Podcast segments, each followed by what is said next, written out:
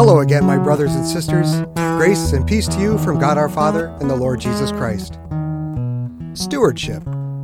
For those of you who know what the word means, you may have instinctively moved to hide your wallet thinking, Oh, here comes the church again for another buck when times are tight. For those who haven't figured it out yet, the stereotype for that word in this context is giving money to the church. Or maybe God asking for his 10% cut. But like the word evangelism that we talked about before, it's more frequently misunderstood than not.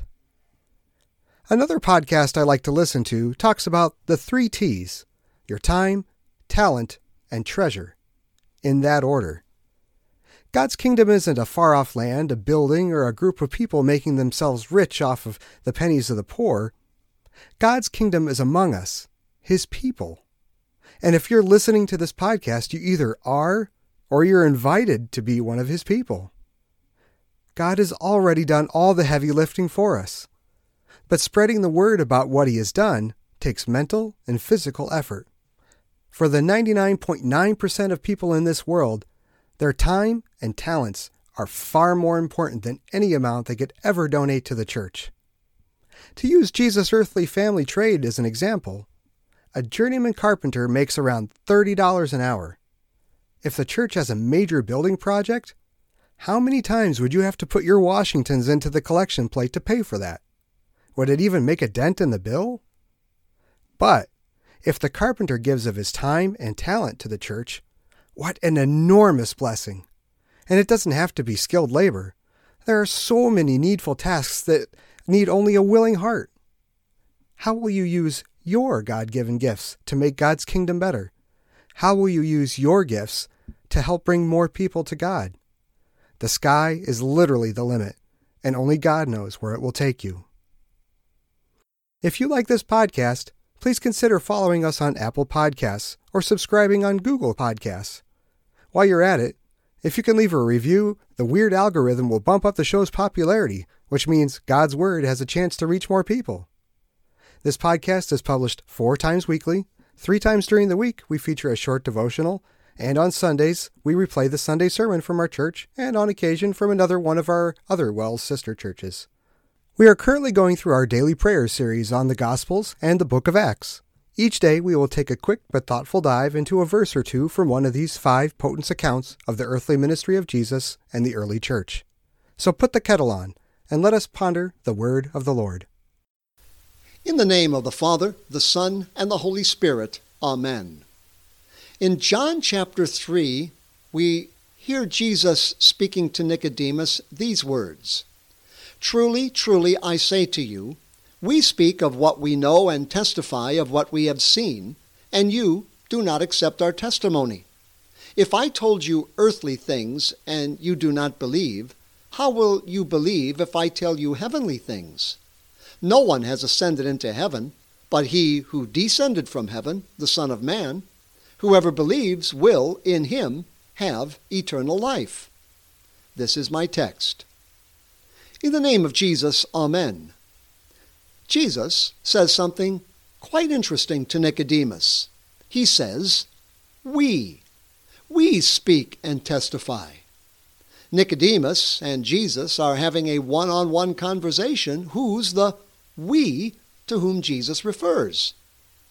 The witness of what Jesus has just told Nicodemus, that except a man be born again of water and of the Spirit, that he cannot enter the kingdom of God, is in the written scriptures of Moses and the prophets and the Psalms.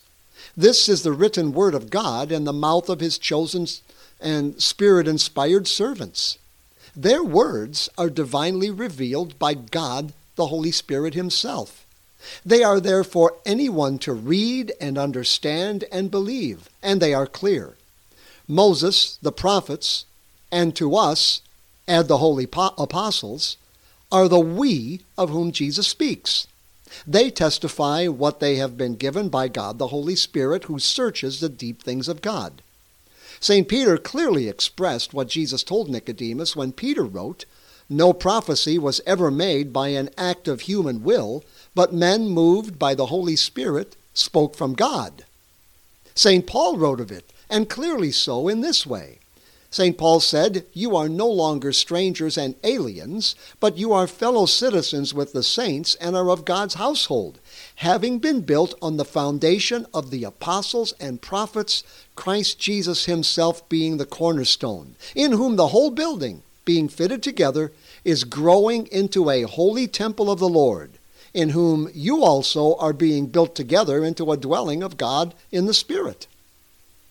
Jesus rebukes Nicodemus and tells him and all of us about teachers who instruct the conscience of their students without the sure and certain testimony of the Word of God, and instead harmonize their teaching with human reason.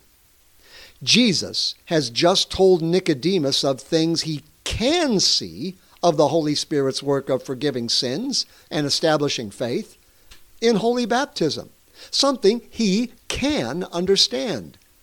And Nicodemus even credited Jesus as being a teacher from God. Well, okay then, Nicodemus and everyone else. Set aside all your harmonizing reasonings and understandings. They are useless and harmful in divine matters of righteousness before God and, and reconciliation with God, and the forgiveness of sins and victory over death and the grave and everlasting life and, and everything spiritual. Before a person can attain heaven, someone must be sent from heaven, from God, who has all the blessings. Someone who can make good on the promises of God and deliver them to sinners so badly in need of them. The one who descended from heaven is Jesus, who ascended to heaven.